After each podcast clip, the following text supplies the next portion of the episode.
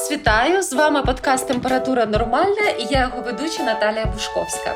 Сьогодні ми поговоримо про тривожність, про тривогу, але саме у дітей. І у нас в гостях дитячий психолог Катерина Гольцберг. Катерина, вітаю вас! Доброго дня!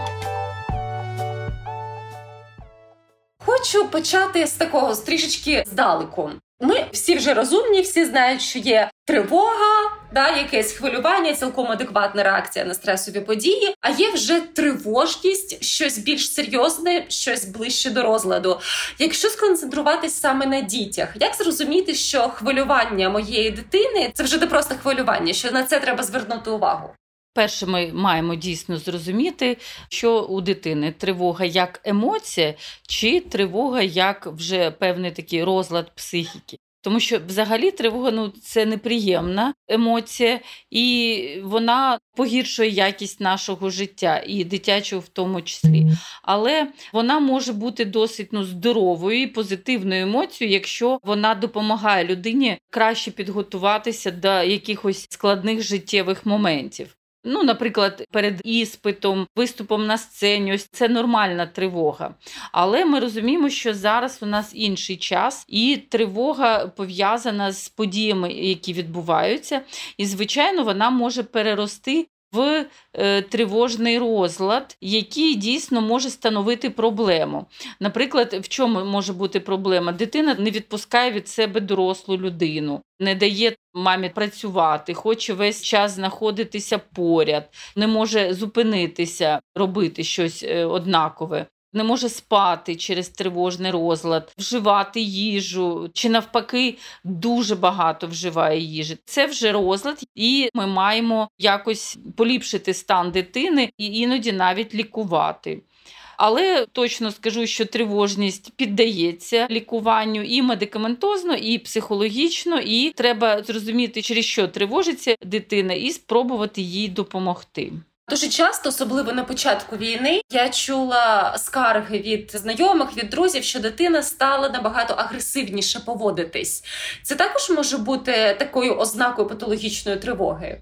Я завжди кажу, що якщо хтось проявляє агресію, особливо якщо це є дитина, скоріш за все, ми будемо говорити про наявність у такої дитини чи людини страху, сильного страху. Навіть тварина, будь-яка тварина, якщо вона боїться, вона стає агресивною. Ми теж тут не дуже далеко відійшли в своїй психіці. Якщо нам дуже страшно, ми намагаємося, начебто, залякати когось, щоб е, показати, що ми не боїмося. І саме агресія є таким проявом цієї позиції своєї, що я захищаюсь. І дійсно тут треба з дитиною про це чи поговорити, чи з'ясувати, чого вона боїться, але пряме запитання, звичайно, не можна ставити, не вийде, чого ти боїшся.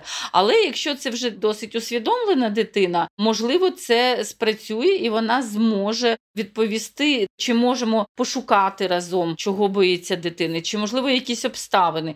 Ну, звичайно, зараз ми розуміємо, які обставини можуть бути джерелом цієї тривоги і цього так, страху. Так. По суті, основний маркер це падіння якості життя родини, і те, що ця тривожність вона починає впливати на базові потреби дитини, порушує сон, порушує харчування, порушує соціалізацію. Правильно? Саме так.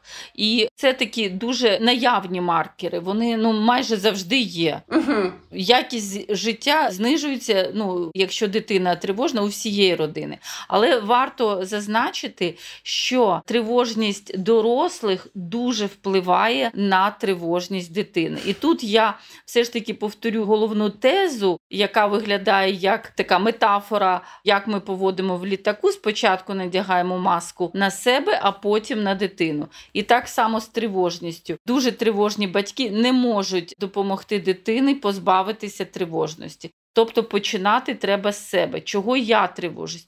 Дитина дуже добре сканує те, що відбувається з мамою, з татом. І якщо вони тривожаться, вона перебирає велику частину цієї тривоги на себе. Якщо в родині наразі немає можливості відвідати психотерапевта, там не знаю, з фінансових причин чи з будь-яких інших.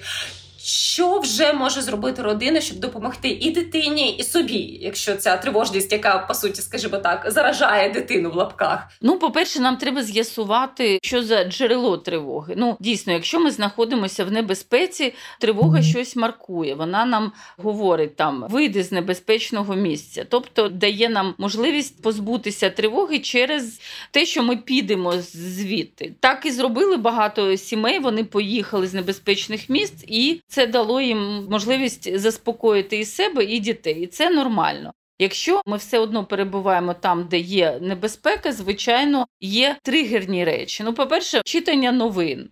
Треба, можливо, знизити читання новин, перегляд якихось телевізійних роликів, те, що відбувається дуже часто в присутності дітей, які бачать, мама завмерла і дивиться на екран. І вони теж дивляться, вони сканують емоцію мами, розуміють, щось відбулося. Але якщо ми не пояснюємо дитині, що зараз я дивлюся, вона може запитає, а якщо не запитає, вона буде обдумувати, що відбулося зараз, чому з мамою так ну сталося. І, звичайно, вона буде тривожитися, якщо вона не може задати питання ще більше. Якщо вона може задати питання, ми маємо відповідати, ми маємо обговорювати це, але новини дуже впливають і на дітей також. Діти навіть самі вже можуть і знайти новини, і в телеграм-каналах їх читати. Тому ми маємо ну, розуміти, що це може відбуватися поза нашим наглядом.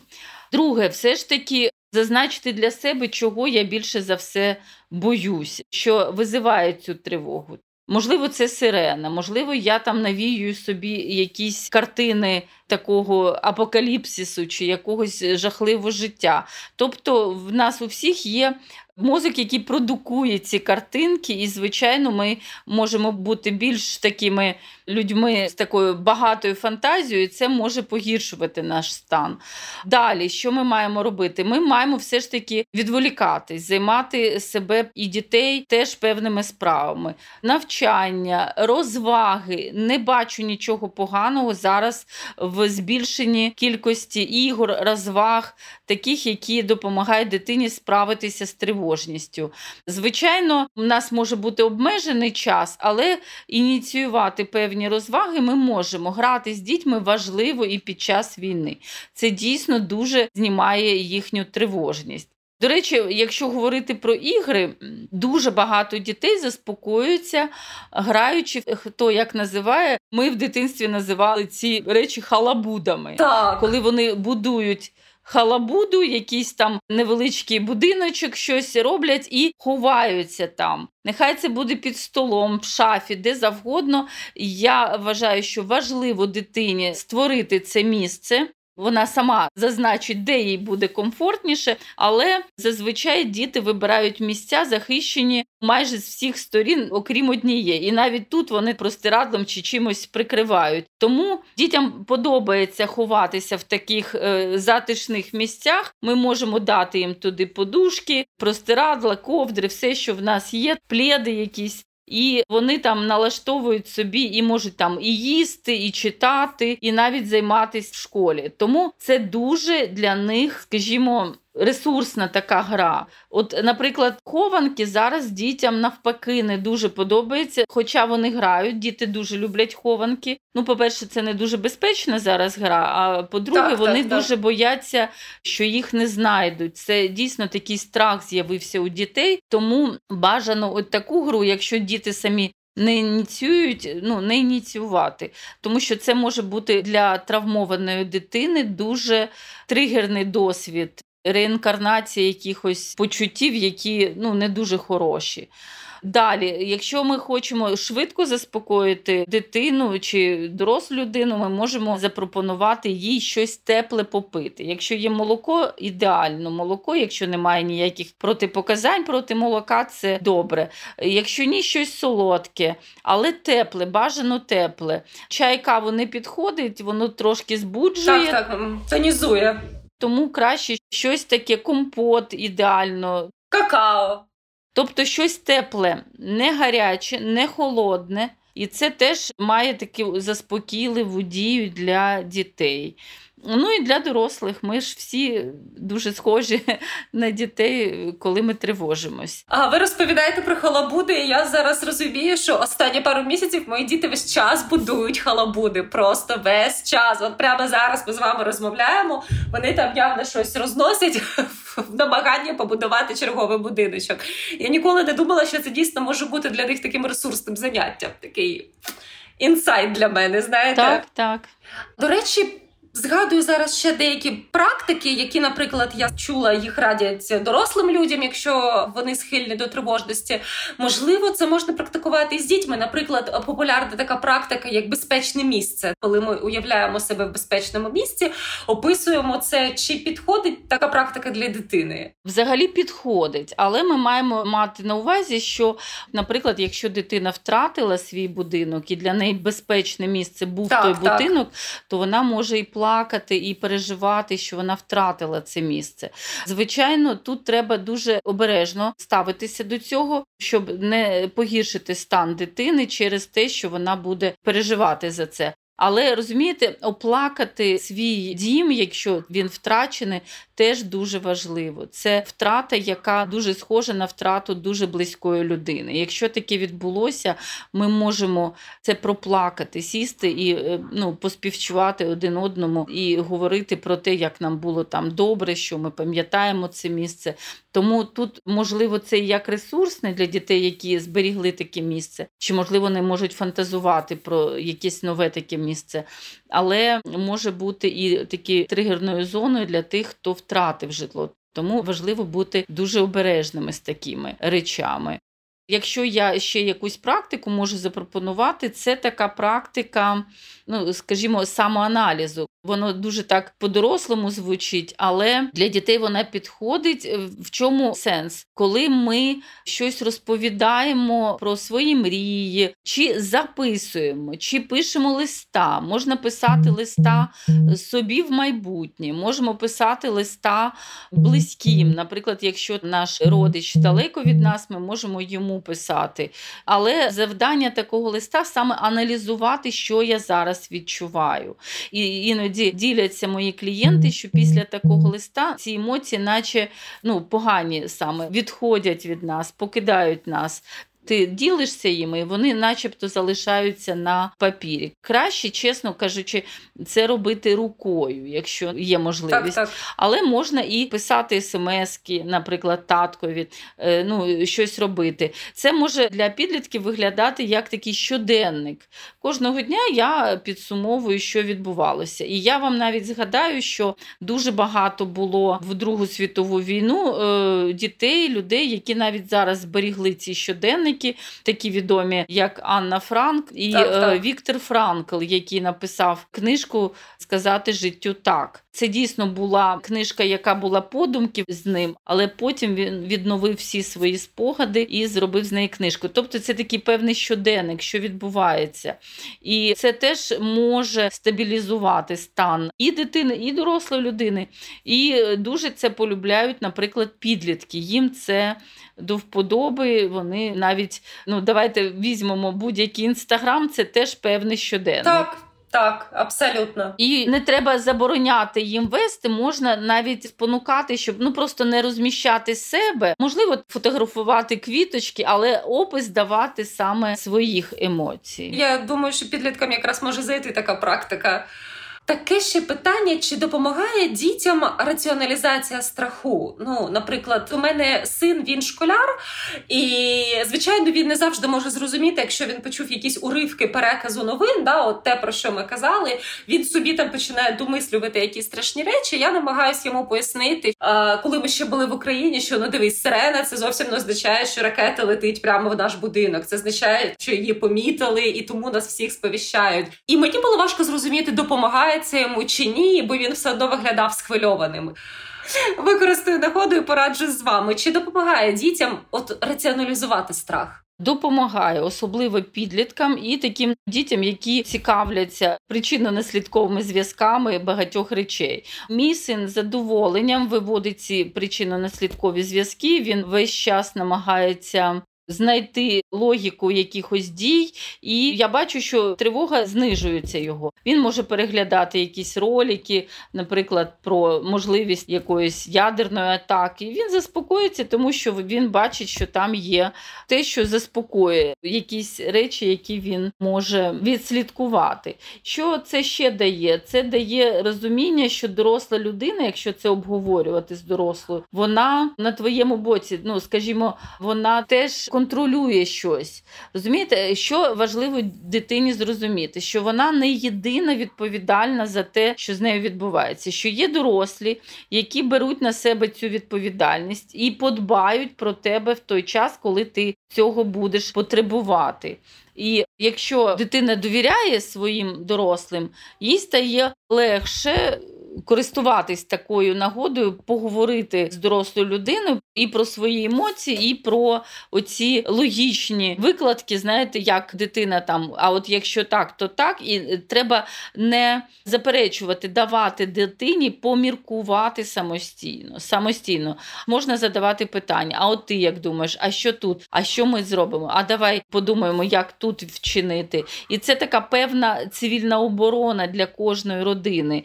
Ми ж проводимо цивільну оборону, наприклад, в школах, в якихось установах державних, так і в родині маємо провести оцю цивільну оборону, щоб дитина могла зрозуміти, як вона має вчинити, і що є люди, які за неї відповідають. Все. І це дає можливість діяти навіть в ситуаціях кризових дуже швидко. Ну так, це дає якусь стабільність, якусь опору під ногами, так е, психологічно.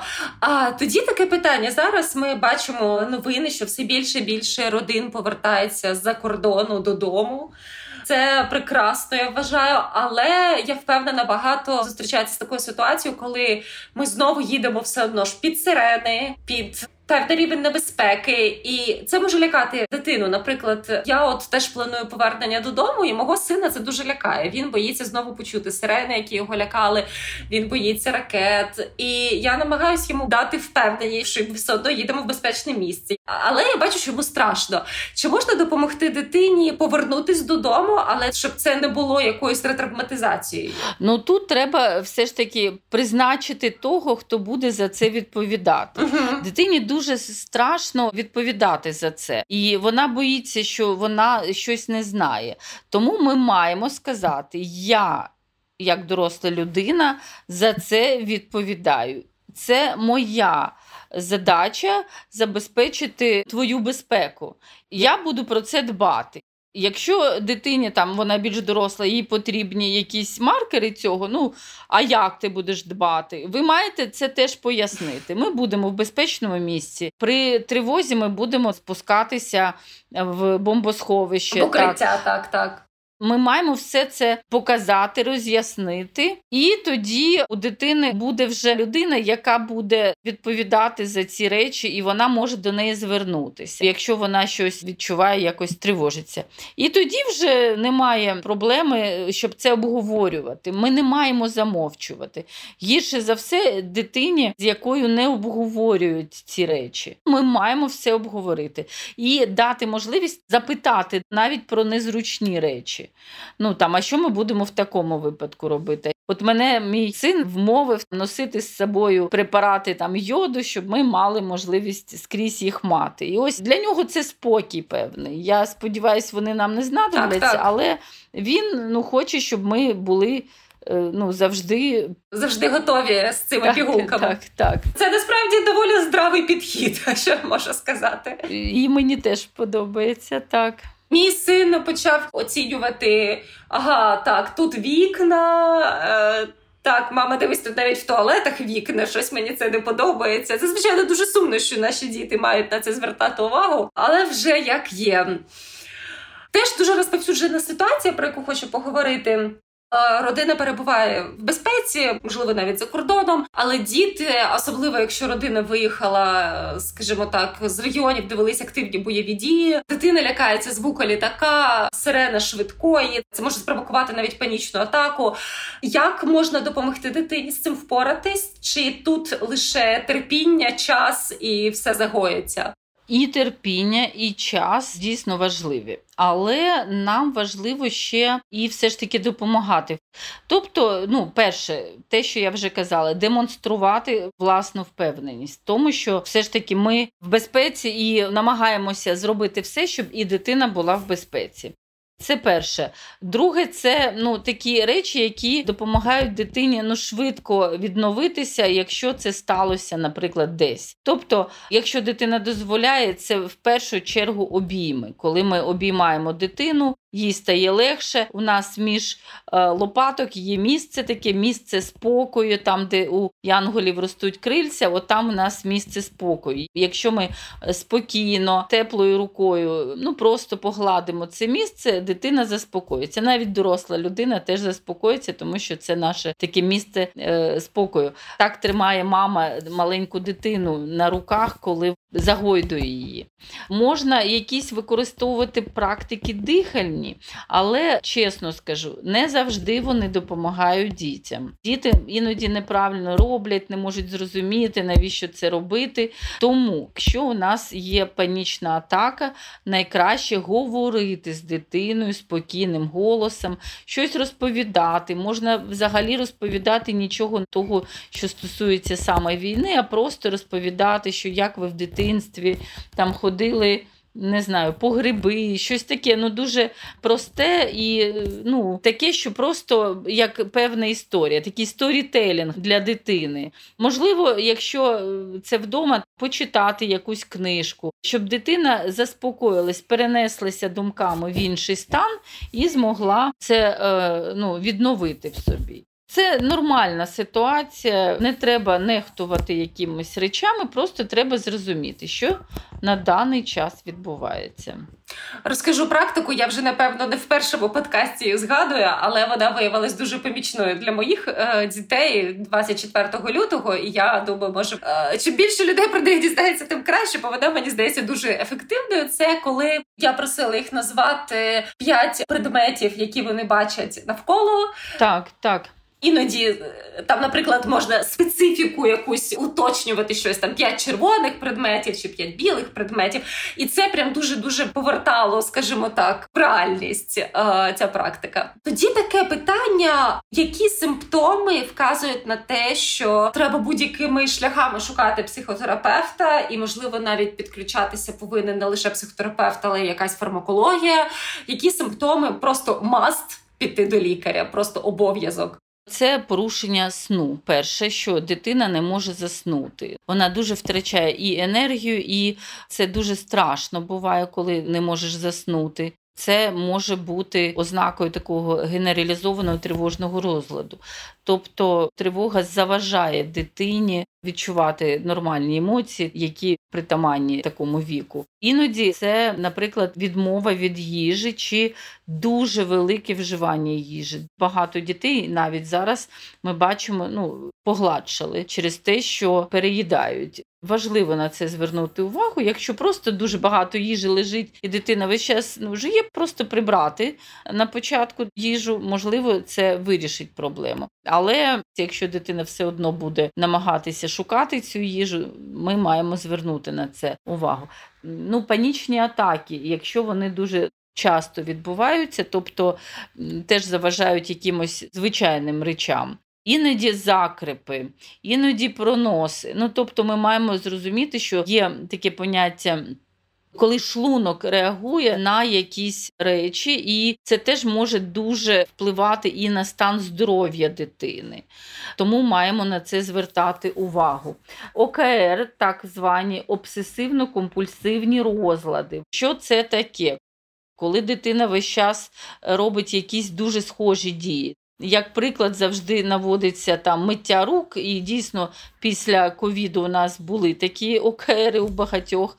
Але зараз, можливо, коли дитина чує якісь звуки, вона може щось робити, чи вона може загадувати якісь там числа. Якщо там те-то, те-то відбудеться, значить все буде добре. Ходити дуже часто по колу, якимось особливими стежками. Не через те, що вона боїться, що там щось впаде, а через те, щоб якісь ритуальні дії робити. І ось ці ритуальні дії вони можуть показувати, що в нас є вже якісь ну такі неприємні речі. Ну, звичайно, є фобії, які можуть теж вказувати.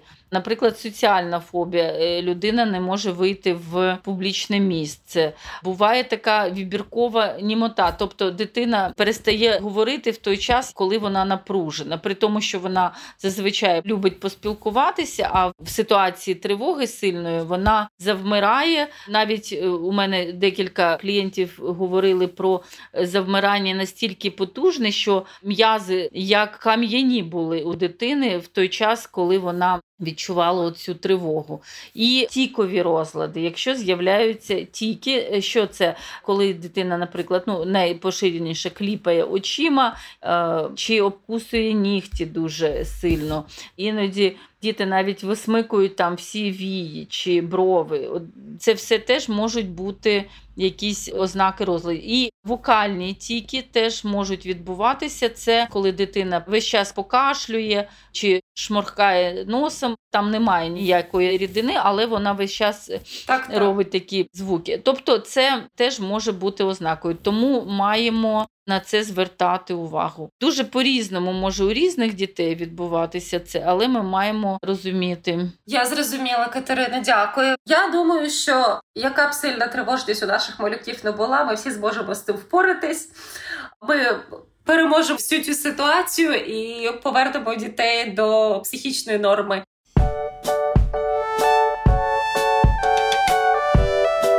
Жаль, ми маємо завершувати вже нашу розмову. В принципі, ми обговорили основне, що я хотіла запитати. Я дуже вдячна, що ви знайшли час поговорити з нами. Нагадую, що це був подкаст Температура нормальна. Ви можете прослухати нас на сайті Української правди, а також на таких платформах, як Apple Podcast та Google Podcast. З нами була дитяча психолог Катерина Гольцберг.